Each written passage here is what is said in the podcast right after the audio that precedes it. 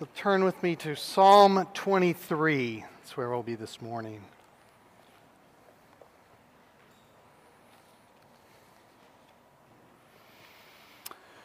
Would you rather be a lion or a panda? That was a question posed on a TV show I recently watched. Guy quickly responds, Gotta go, panda. To which the third party interjects, Are you mad?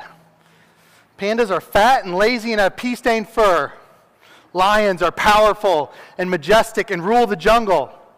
What's black and white and red all over? A panda that gets anywhere near a lion. The answer is lion. If we were posed that question, I doubt many of us would say panda. And we're told that that's the answer, not her answer, not an answer. That's the answer. We too want to be powerful, majestic. We want to rule. Maybe we wouldn't use those words. It sounds a little bit presumptuous when I say it like that, doesn't it? Cringe a little bit. But I think that's what's deep down in our hearts. We might call it independence, we might call it self sufficiency, but it's the same thing. I want to be in charge, I want control. But if you live long enough, you'll realize that uh, you're not. You're not a lion. You're not in control.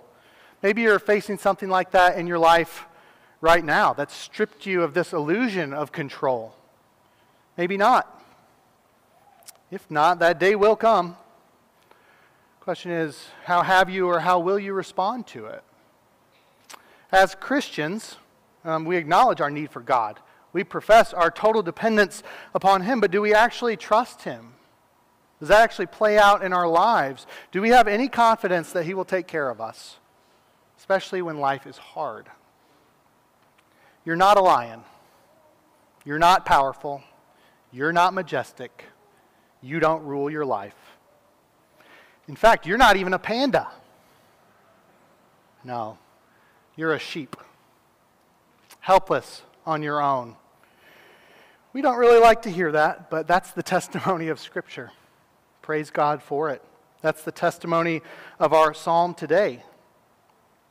Maybe you're fully aware of that. You've done everything right, and yet your life is in shambles. Your body can be riddled with disease and you are more than aware that you don't rule your life. You're a sheep.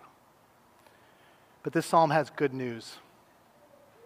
You might be a sheep, but you can have the powerful, the majestic King of the universe as your shepherd.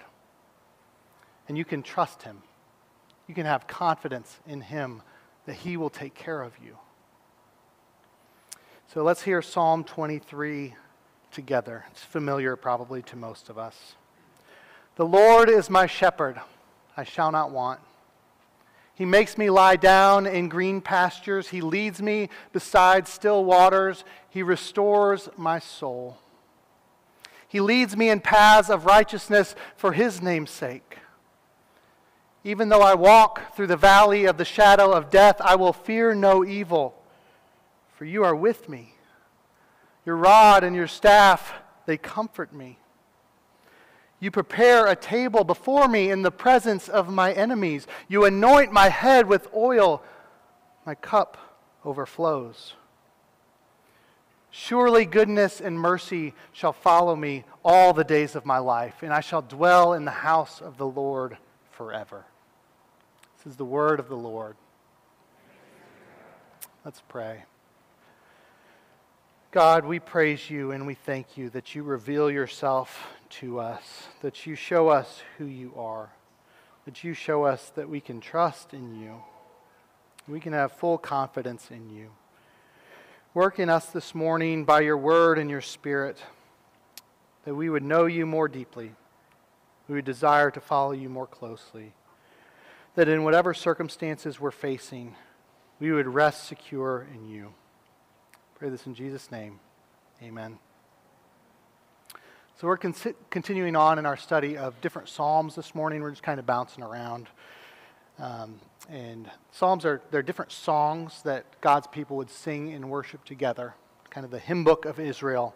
And the psalm we're looking at this morning, probably the well, most well known of all the Psalms, is a psalm of confidence. It's a psalm of trust. So, as God's people sing it together, it's meant to build us up.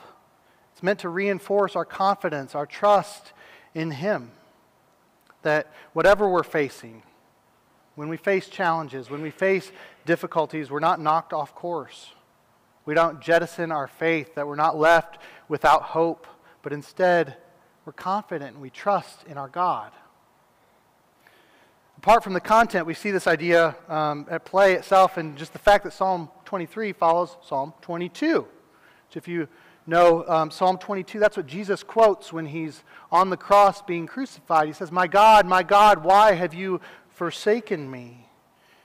It goes from a psalm that cries out to God in the midst of this difficulty when enemies are all around being attacked to the psalm that expresses confidence that despite everything going on, the Lord will provide and protect. If you're working your way through the Psalms, too, there's also this shift in metaphor in the way we speak about God. So far in the Psalms, God has been He's been a king, he's been a deliverer, he's been a rock, he's been a shield, somewhat impersonal things. But now we get something a little more intimate, something more personal. For the first time in the Psalter, he's called a shepherd. He's not just any old shepherd, he's my shepherd. This is the only time in the Psalms that he's described this way. Every other time, it's corporate for the flock. He's our shepherd. He's the shepherd of Israel. He's the shepherd of the flock. But the emphasis in this passage is that he is mine, that it's personal. If you just look through these six verses, the first person singular pronouns that are there, are 15 of them in the English translation, just in six verses. It's personal. God doesn't merely care for his flock as a whole, but not the individual sheep within. He personally cares for each of the sheep who belong to his flock. And so each of us can testify to that in our own lives. That we can experience that and we can know personally his personal care for us. But even though it's known, known as the shepherd psalm, that's not the only metaphor that's used. He's not only my shepherd, but he's also my host. See that in the last two verses. So, those are the two pictures we're going to be go, looking at this morning as we go through this psalm. A little bit more on the shepherd, because it takes up more of the passage, and then him as our host. So, the big idea is this that you can have confidence in God's provision and protection because he is with you as your good shepherd and your generous host. So, first, you can have confidence in God's provision and protection because He is with you as your good shepherd. With me at verse 1. The Lord is my shepherd. So, shepherds or shepherding is a little different than most of our occupations. Um, you don't clock in, you don't clock out, you don't get to go home at the end of the day. They're out there with their sheep 24 7. They're there. They know them, they're watching over them. They're protecting them. They're making sure they have food and water. They're bringing back ones that wander off. They're caring for those that are hurt. So to say that he is my shepherd acknowledges his responsibility toward me in this. That that's the role he is to play, that he is the one to care for me. And the Bible doesn't invent this metaphor. It was a common metaphor in the ancient Near East, talking about kings or different gods that would be referred to as the shepherd of their people. But here it's personalized, it's honed in on the Lord. And you see that Lord, all caps, it's Yahweh, the personal name for the God of the Bible. So, one commentator notes to profess the Lord is my shepherd is to declare one's loyalty to God an intention to live under God's reign. Not just any God is my king, the Lord is my shepherd king. I am subject to him. I depend utterly on him. I wish to obey his will and live totally for him.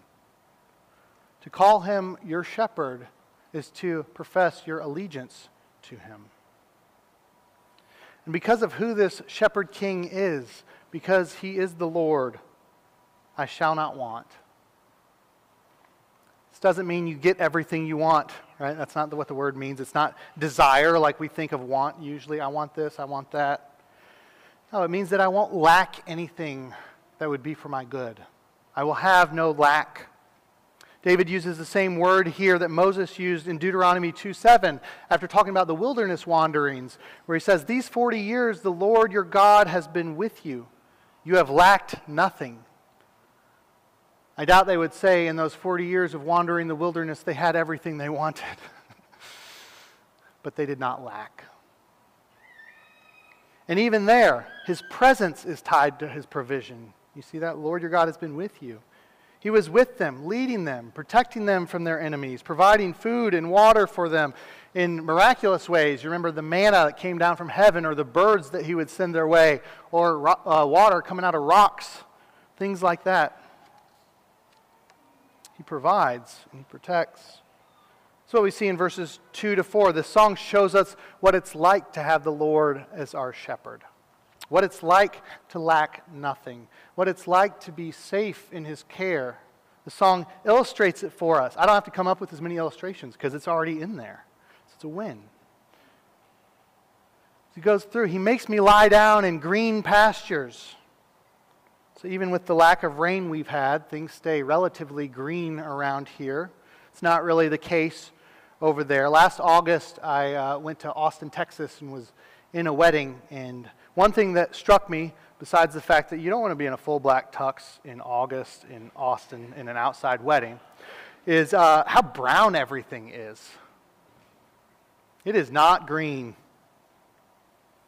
That's more what people would expect. Not a lot of green, grassy pastures in the wilderness. The shepherd would have to find them.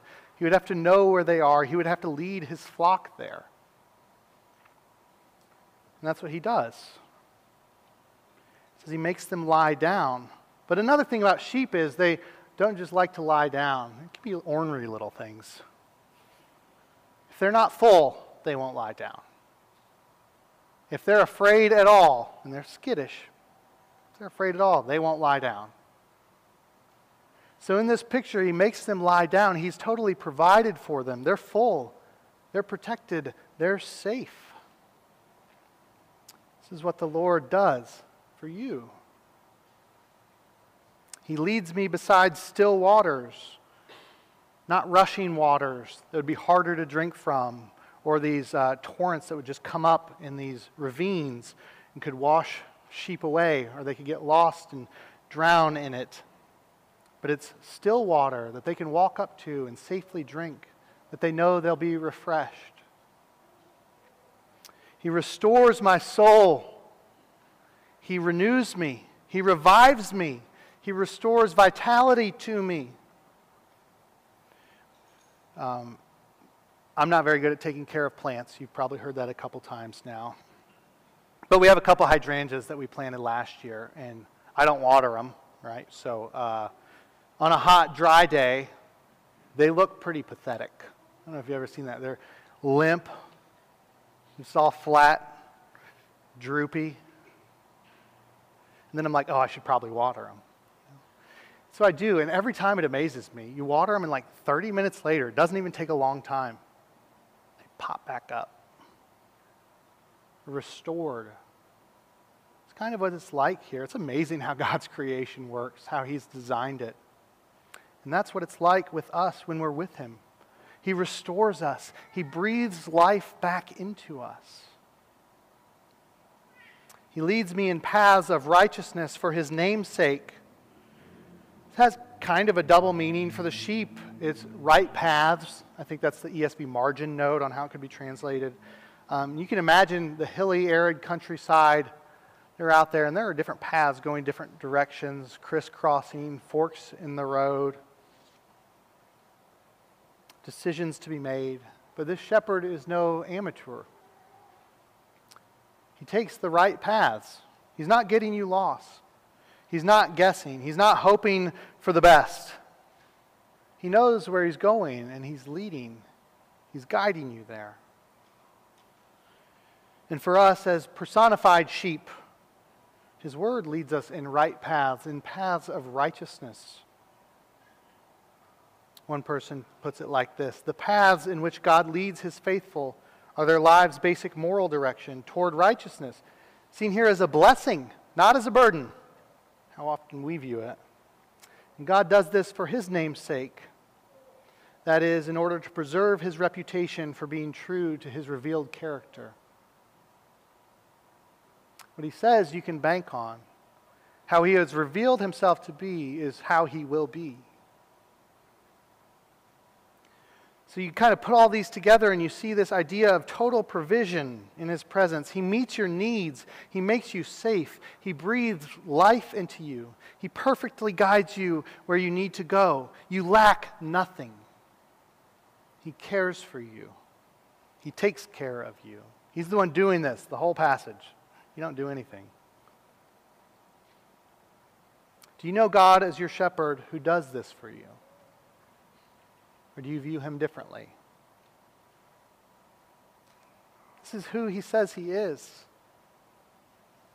This is who will, he will be for you if you will cling to him by faith.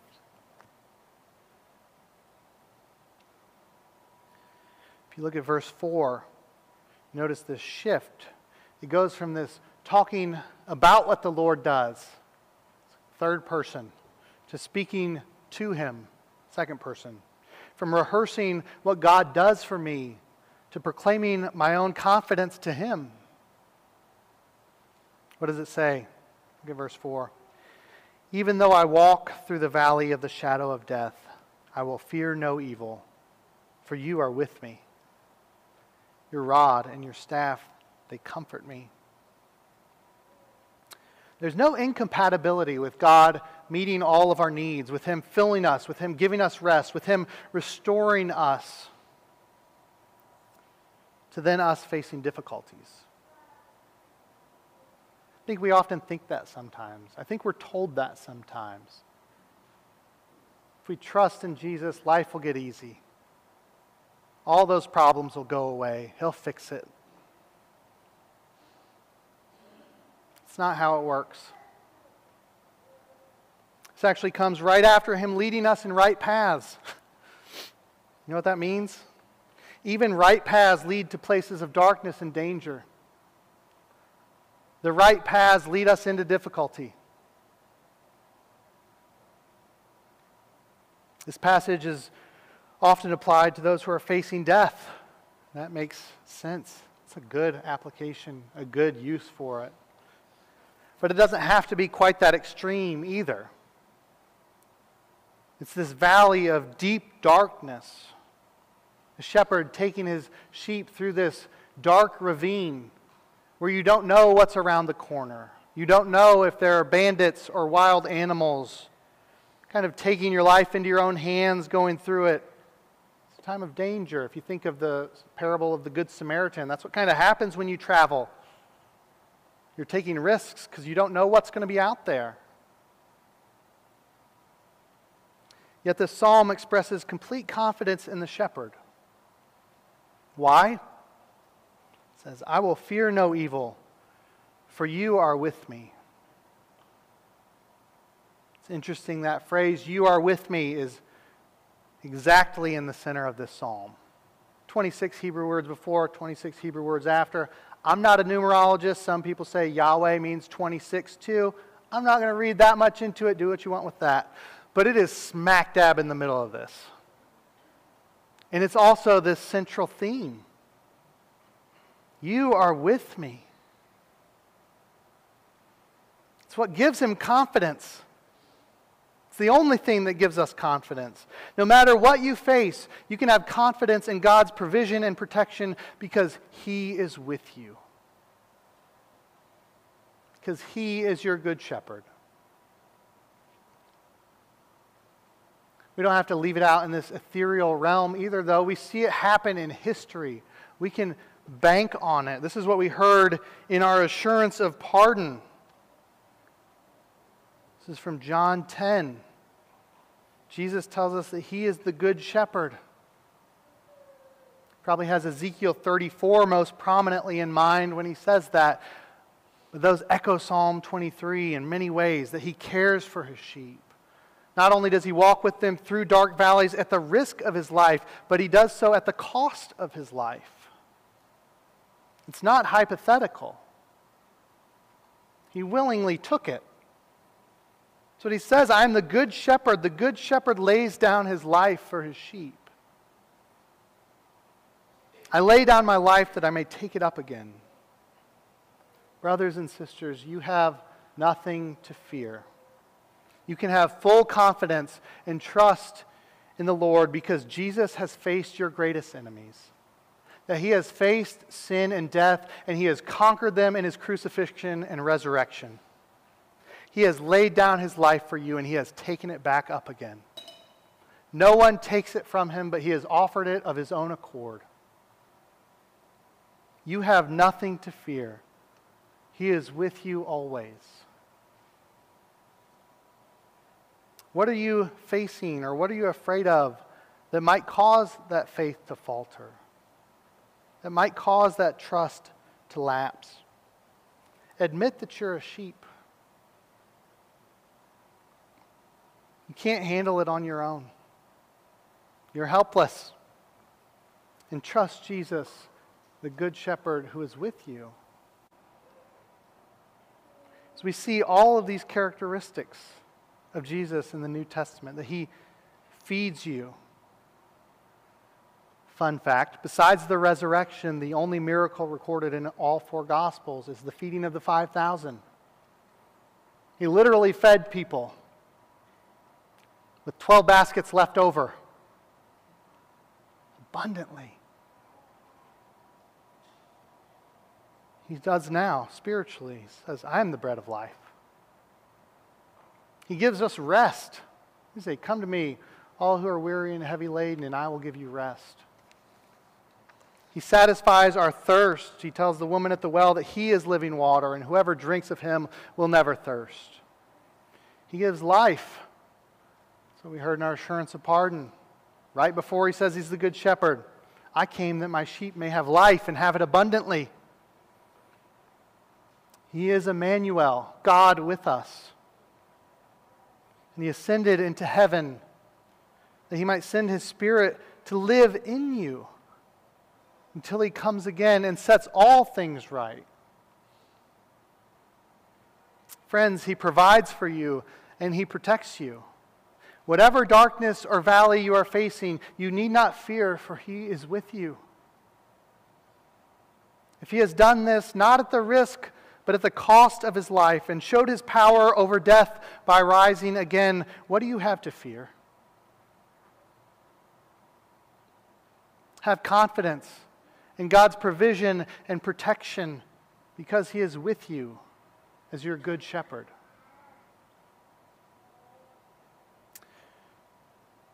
Not only that, but you can have confidence in God's provision and protection because he is with you as your generous host.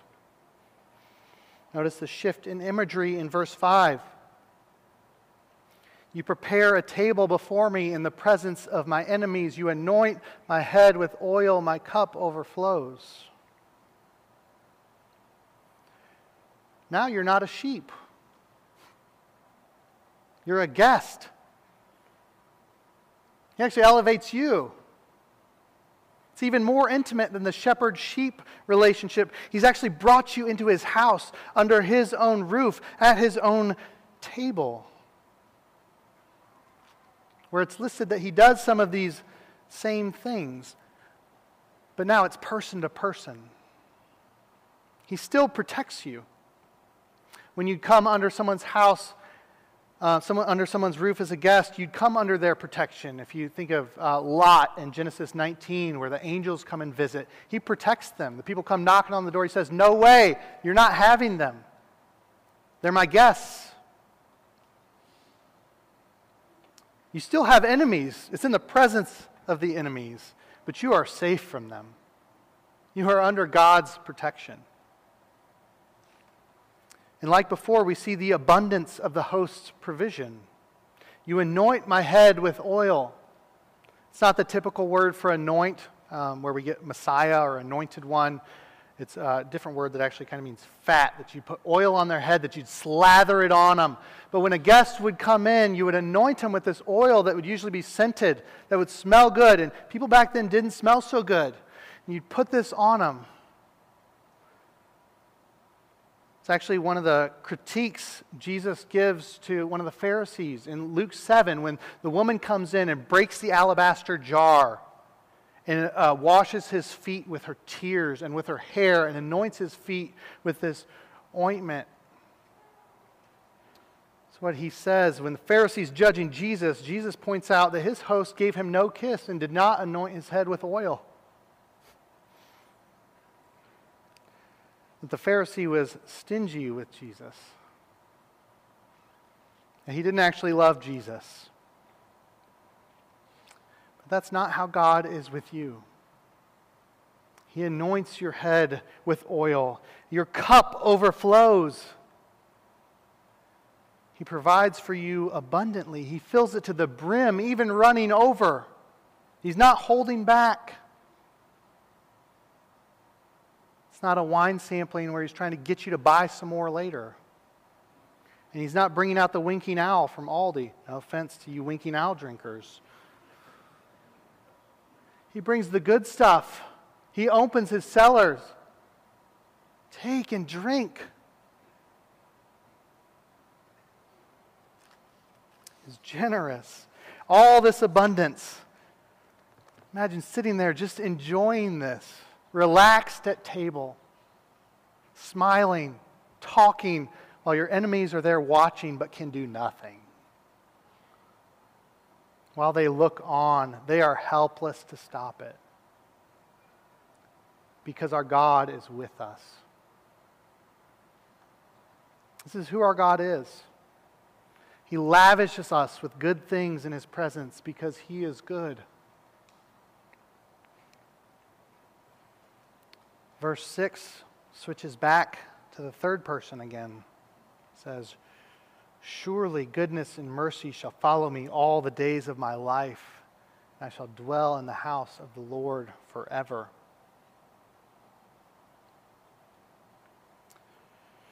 Mercy, there's the Hebrew word um, hesed, which is steadfast love. It's Sally Lloyd Jones, never stopping, never giving up, always and forever love of God. It's pursuing us. That's the word follows. It's not trailing behind, it's chasing us. Goodness and love are chasing us.